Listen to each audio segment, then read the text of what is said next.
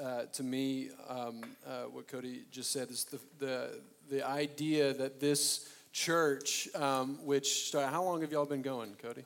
Nine months, right? So, nine months. I remember calling Cody, I was like right after you guys moved to Wichita Falls, right in the height of the pandemic, and, uh, and just asking him, like, hey, what are you, what are you doing? He's like, well, uh, a pandemic just happened, so we're, we're, we're just figuring it out. Um, and, and. I was calling him to learn about church planting. He was like, I'll, I'll call you back. Um, and, uh, and it was uh, it's just a good thing. I, I, I look forward to, to us being able to, to work together as a part of our network and just learning from Cody and from Stephanie and, and from you guys. Um, uh, seeing what God is doing here is uh, an incredible thing. And, and God, like Cody mentioned, God's up to something bigger than just Wichita Falls. He's up to something bigger than just Lubbock or just wherever we plant.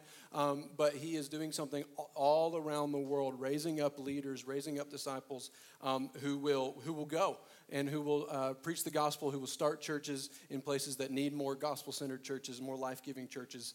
Um, one quick story about that to give you some encouragement. I got the opportunity to um, uh, uh, preach about church planting and, and, and how we got here and, and, from, from the story of Acts and Paul and, and all this stuff, and then where we're going and the state of our world right now and why we need to plant more churches and, and stuff like that. I got to do it to a, a few hundred college students in, in Lubbock uh, uh earlier this week. And, um, and, and, you know, I don't know about you, and college students, you, you probably have heard this from people who are of generations previous to you, um, uh, but Gen Z kind of gets a bad rap. The, the, America right now is really talking about how Gen Z is irreligious, how uh, uh, the church is worried about uh, numbers and worried about um, seeing this generation in churches and, and, and their secularization and, and they're leaving Christianity and all that stuff. Um, uh, but what I got to see on Tuesday night um, was the exact opposite what I got to see was a bunch of Gen Zers um, who aren't mad at the church, who aren't looking, um, they're asking questions, they're, they're curious about this Jesus guy, they're curious about church and stuff like that, but they aren't mad at the church. They aren't leaving, they aren't going anywhere. In fact, um, the only place that they're going is hopefully coming with us um, uh, that we, we, we got to preach this and, and, and invited them. I just mentioned that wasn't doing it a formal invite, didn't have a table in the lobby or anything like that, um, but just mentioned, hey, we're also like, that's my job. That's what I'm doing is I'm going to plant a church in a couple of years. And really what we're looking for is some people who aren't going to be in ministry, but are going to have regular jobs, you know, doctors, lawyers, teachers, accountants, baristas, whatever, who are going to move to this city. And we had a line after the service to come talk to me um, about that. And got text messages later um, as college students got my number from other college students say, hey, I wanted to come talk to you, but there were too many people around you. And so, uh, just to give you an encouragement about that, that there is a generation being lifted up right now that God is raising up that's going to continue this plant, that's continue this planting work, continue this move um, around the world until um, every nation, every tribe, every tongue, every language knows the uh, the name of Jesus and has heard his good news. So um, let that be an encouragement to you this morning. I am super excited to be here. My wife and I, my two kids, my two boys, Shepherd and Jude, are they're in the back, by the way, right here. Um, uh, forgive uh, uh Rebecca, my wife, if she has to like step out and help somebody, you know, go potty or something like that. That's that's our life right now, and so. Um, we, uh, uh, we are super excited to be here. We're very grateful for you guys as a community. And like I said, it's been really fun uh, to watch you guys grow and, and to see the ministry done um, on the campus here and then also in the city um, through Redeemer Wichita Falls. Um, so, as I understand it, you guys are in the middle of a series in the book of James. And as I also understand it, that you'll begin this series by simply reading the book of James in one sitting right here. Bless you that's amazing. That's incredible. When Cody told me he did that, I was like, that's awesome.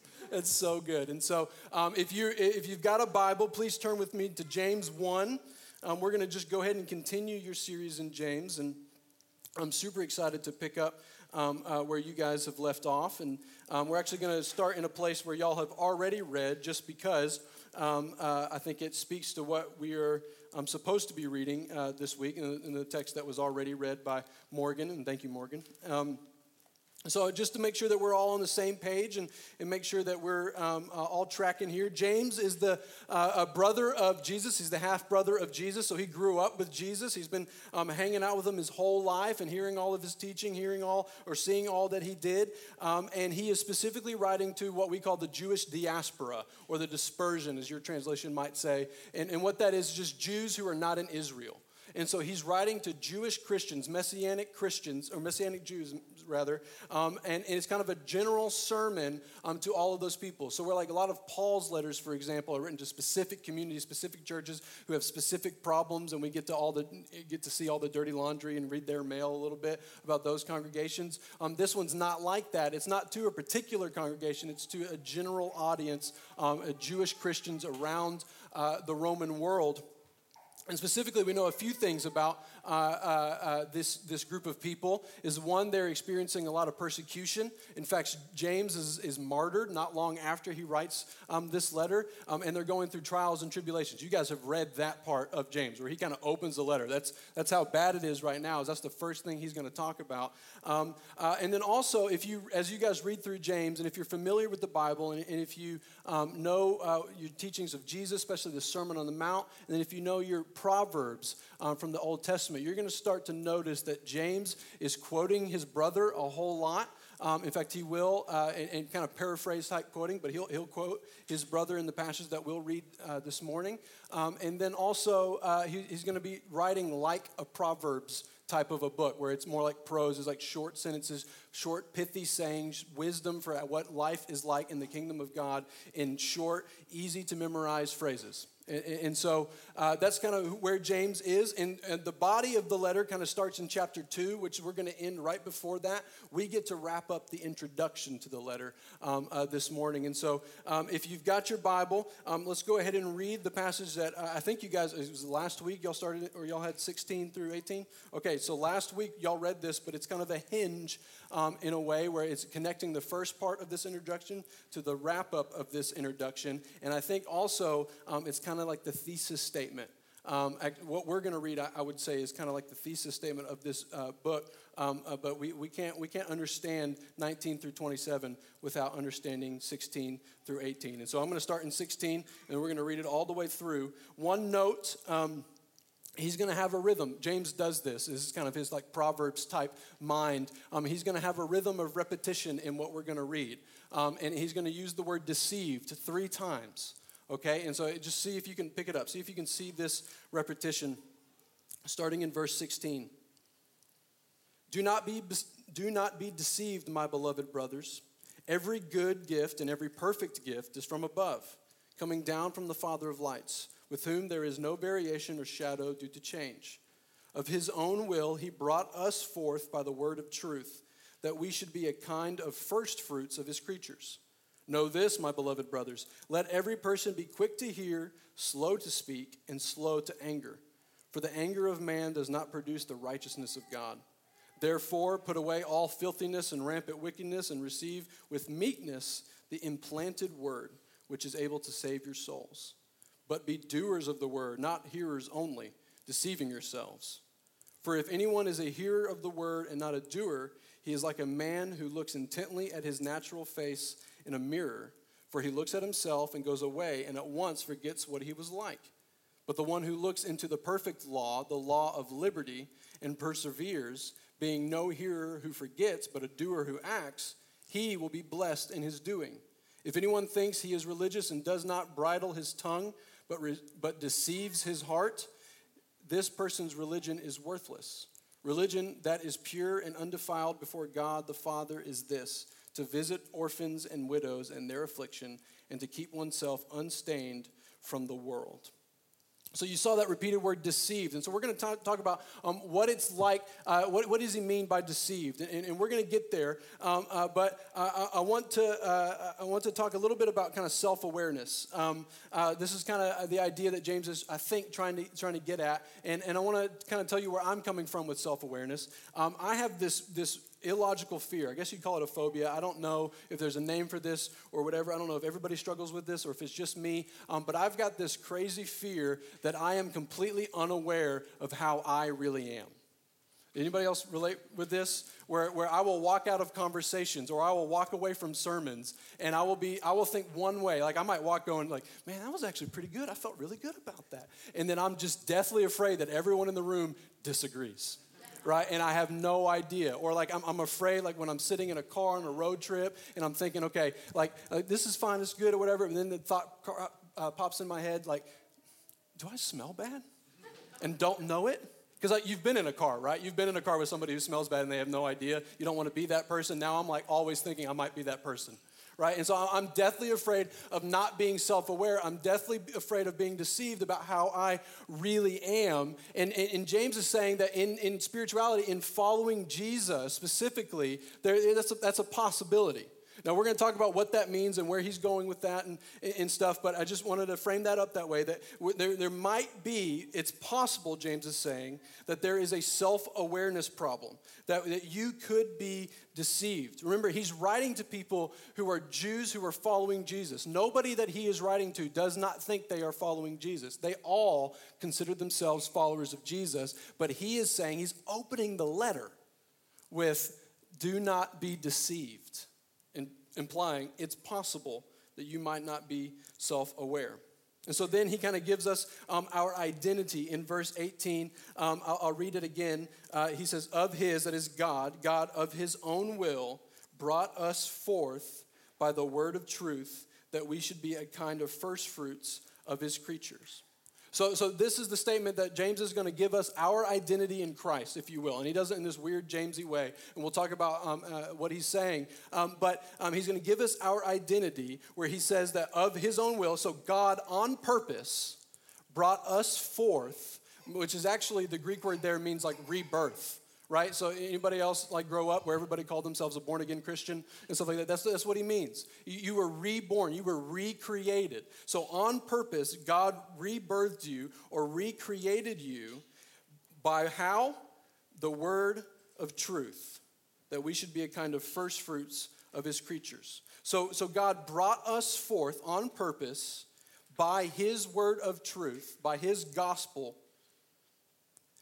that we should be a kind of first fruits of his creatures. Now, this first fruits language um, is, is, is, weird. We don't use this language at all, ever, in, in today's uh, uh, modern world. Um, but what James is referring to is any, any kind of Jewish Christian reading this um, would understand, because we know that Paul uses this word several times and, and, and, and stuff, that, that what we are headed towards, in, in, in, according to the story of the Bible, is uh, we are between the times of Jesus' life, death, and resurrection and ascension and then the recreation of all things, the restoration of all things. That the world that we presently know is passing away, and eventually Jesus' kingdom will be fulfilled, and we will spend eternity in heaven, on the new heaven and the new earth with our Savior. We're headed towards that recreation. And James is saying that we, those of us who have been reborn in Christ, those of us who have been recreated, are the first fruits of that. We are a foretaste of that the world can look at us and see the future in a way by looking at us and our lives. And we have a guarantee, like a down payment, Paul will say in other letters, towards that future, towards that hope, because of what Jesus has done in our lives. That's who we are, that's our identity. And so James is trying to tell his readers who are in Christ and, and, and that, that their identity, um, uh, uh, about their identity, and then he's going to tell them for the rest of the letter, this should transform the way you live. That's why James is very action oriented, right? If you've read James before, it's, it's a whole lot of do's and don'ts, right? And that's not because that the gospel says, do this and don't do this, and you will be saved. What the gospel says is that because you are saved, you will do this and you will not do this. That our lives, if we are actually in Christ, if we have actually been recreated, our lives will be transformed and we will start to look like Jesus. We will actually act as first fruits of this new creation. And so, um, uh, uh, so uh, if, if we do this, God's word will transform us into the image of Jesus. And then he uses this phrase in verse uh, 21 I'm going to jump around, just giving you a, a, warning here. I'm going to go a little bit out of order because I think it helps us understand um, what James is actually saying just a little bit better. So I'm going to skip down, skip 19 and 20. We're going to get back there. But in verse 21, Jesus says, So you are in this new creation. You are this. This is who you are. And then verse 21, therefore, put away all filthiness and rampant wickedness and receive with meekness or humility the implanted word, that same word of truth which is able to save your souls. And so here, actually, I don't think James is, is saying, um, I mean, if you're, if you're not a believer and, and you're not following Jesus and you're just here checking this thing out, I think James's message is absolutely to you that you should believe God's word of truth, that you should believe the gospel, and that it will save your soul um, in that sense of that you are being justified, that you are being saved, as churchy people say it, you know, like, you know, when I was saved, when I was a junior in college, that kind of a thing. But, but remember, James is actually writing to believers, he's writing to followers of Jesus. And so I don't think he's actually talking about that initial transformation. I think what he's talking about is that long term end transformation, what we call glorification or sanctification, that whole process of becoming more like Jesus. So the phrase that is also often used is, you know, I was saved and now I am always being saved. That I've been justified, but now I'm living a life uh, and, and, and being transformed by God's word of truth and becoming more and more and more like Jesus. So, you with me? So, so James is going to say, here's your identity. This is who you are because of what God did through his word of truth. And then here's how you act put away all filthiness, put away all um, sin, put away your old self, put to death. Paul would say, take off your old self, put to death your old self, and lean into what God is trying to do in you. How do we do that? By receiving with humility the implanted word which is able to save our souls. So, this is not just a initial thing, this is a daily thing for a lifetime. We receive God's word over and over and over again. Let me, let me say, young people, old people, whatever, whoever, if you do not have a habit of reading your Bible daily, of spending time alone with God um, in His Word, there is just no other path for growth for you. You cannot expect to become more like Jesus over a lifetime if you are not trusting and reading and hearing His word of truth. Why? Because this is what God uses to save your soul. This is how God has set this up. That through His words and by abiding in Christ, which, by the way, in John, um, when Jesus says, abiding in Christ, abide in me. He says, if you love me, you will keep my commandments. This is how we abide in Jesus, that we read his word, we get to know him, we have conversations with him, which is a two way conversation. He's spoken to us, and so we listen. We receive his word of truth over and over and over again. And I, and I love the word that James uses here in verse 21. It says, his implanted word. This is an implanted word. Like, like it's not just like this thing that is over here and I can put it on a shelf and then I'll visit it once or once or twice a week or, or every few months or you know a year or whatever. It's, it's not something that is separate from me. I can I can keep it separate from me. Um, but if I'm really in Christ, if I've really been transformed, then what God's promised to do is to implant that word in me. That it's, it's, it's going to, to take over me that it's going to give me a new language to speak. It's going to be, give me a new worldview to view the world through. It's going to give me new things to do with my life, new purpose, new um, um, hope. That this word is going to change me, it's going to implant itself in me. Receive the implanted word, which is able to save your souls. But here's the thing if we just receive, in the sense that if we take receive and, and we just hear or we just read, then it really doesn't do much, James says. That really the point here is not just to simply listen to the Word of God. It's good to listen to the Word of God. It's good to read the Word of God. Obviously, the Word of God cannot be implanted in you if you're not receiving it somehow.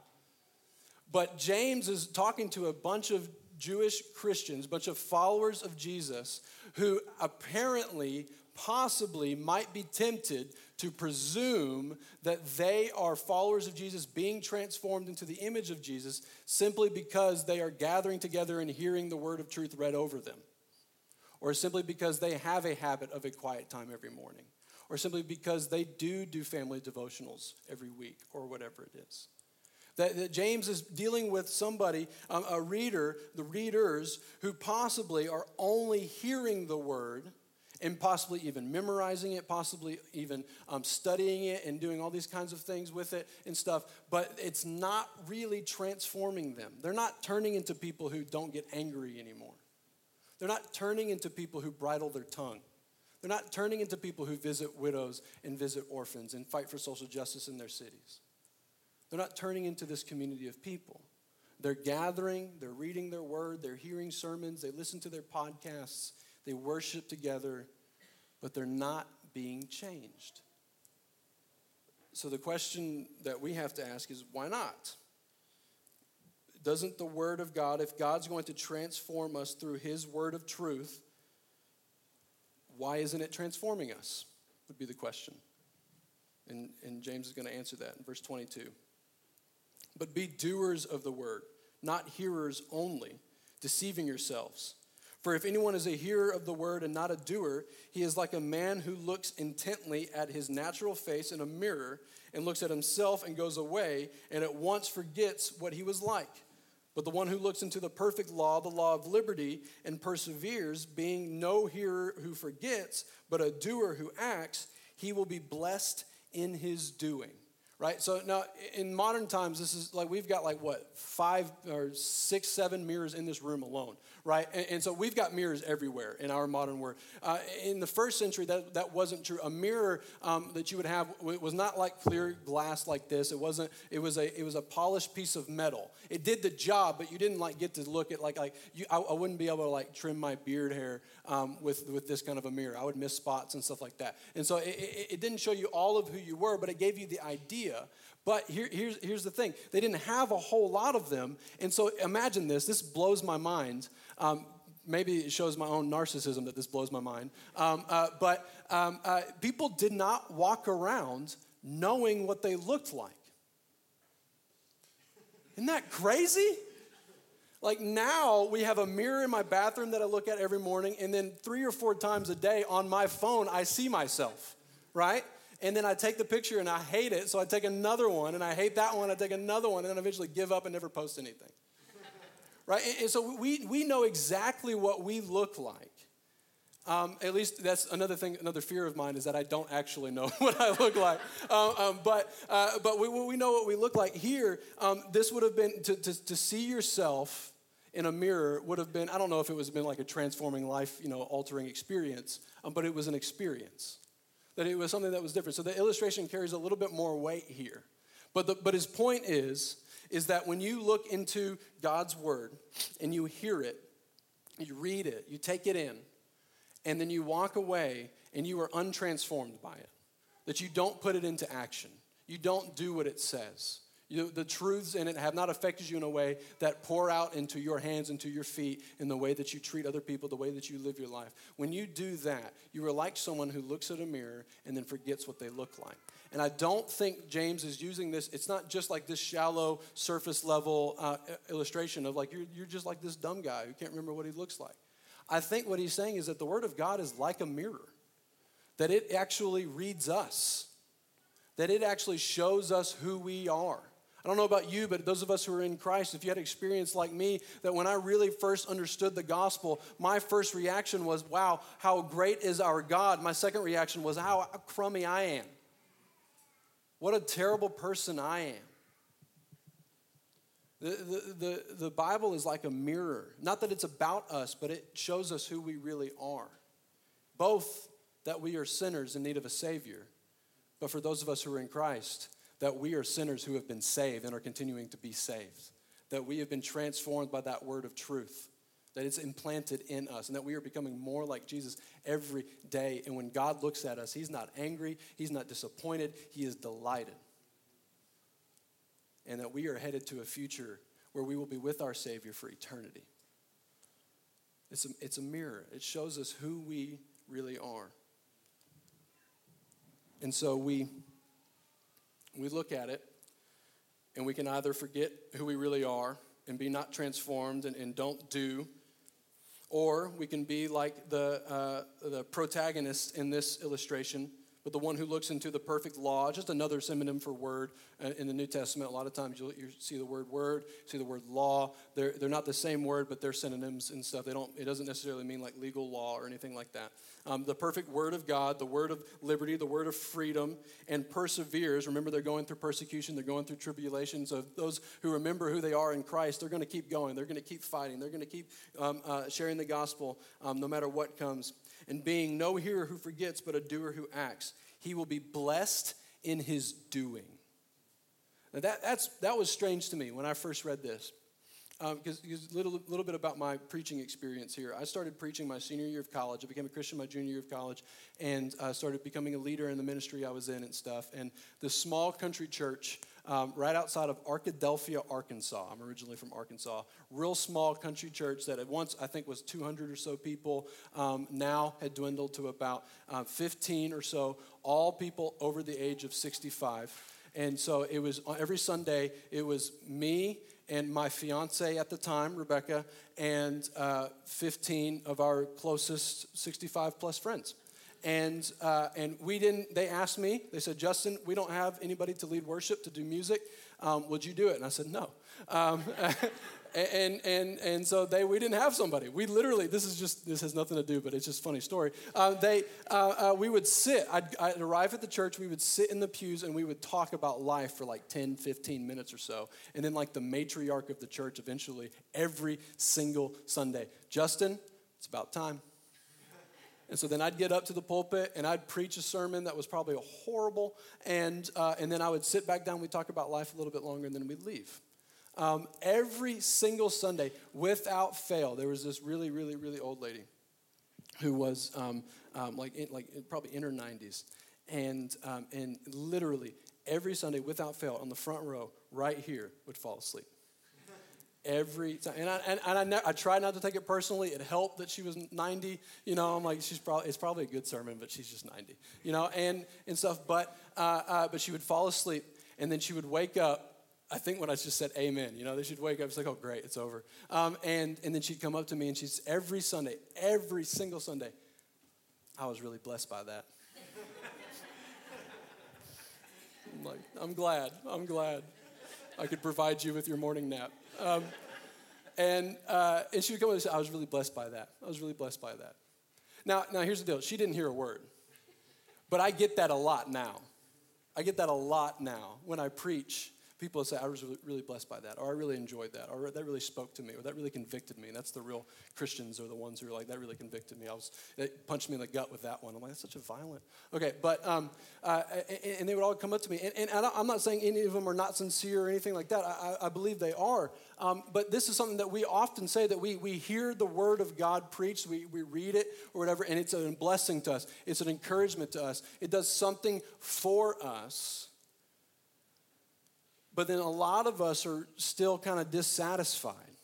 A lot of us, we get the blessing and, and then we have to become like, like conviction addicts, right? Like, do you know these people who, who go to churches and stuff and they, every sermon um, is, oh man, that really hit me hard. That convicted me. Man, I walked out of there feeling terrible about myself. I loved it. And they do it every single Sunday, but they're never changing is they're, they're, they're, trying to receive blessing from hearing the word of God. And don't get me wrong, you receive blessing from hearing the word of God. But if you want to receive the real blessing, you let the word of God transform you and you put it into action. And this is a question, one of the big questions in James. He, he starts it off, you know, talking about trials and tribulations and whether or not God tempts us or not. One of the big questions in James is Is God good? Is God good? And, and I think here, if you're asking that question, it's like, Is God's word good? Is God good? If you believe that, then you'll put it to the test. You'll take him at his word, you'll hear what he says, and you'll follow him in it, no matter what it calls him to do. No matter what it calls you to do. It calls you to, to move into the bad neighborhood in town so that you can minister to families less fortunate. Go for it. God's good. If he's telling you to do that, he'll do it. Is he calling you to go somewhere? Is he calling you to go plant a church somewhere? Not as a, not as a minister or a, a pastor or something like but just as a doctor, a lawyer, an accountant, or whatever. Is he calling you to pick up your family, quit your job, and go get another one just for the purpose of planting a church? Maybe. Is he good? If he's good, do it. Is he calling you to visit the widow and the orphan? Is he calling you to fight for social justice in your city? To, to, to, to, to, again, move into those neighborhoods, to get involved with the ministries that are already happening here in Wichita Falls that I'm sure are awesome, um, who are empowering people, who are raising up the poor? And, and are you going to go in there and give a cold water and uh, a cup of cold water in Jesus' name? If he's calling you to do that, then he's good. Go do it. Is he calling you to give up your anger problem? Right? Like, I don't want to skip over that where he says, Do not be angry, but be uh, slow to speak and quick to listen, right?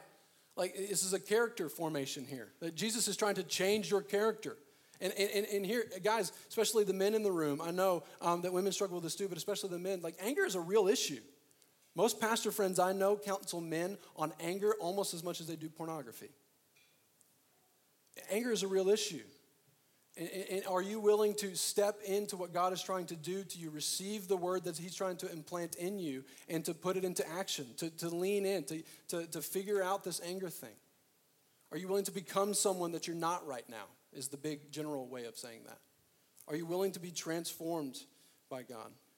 Are you willing to control your tongue? Are you willing to speak life into people rather than speaking death? Are you willing to admit that you have a gossip problem? Are you willing to admit that you have a slander problem? Are you willing to admit that you're judgmental? And allow Jesus to move in you and transform you by his word of truth so that you can start putting into action, speaking life into people, so that you can start loving people well with your words, by encouraging people.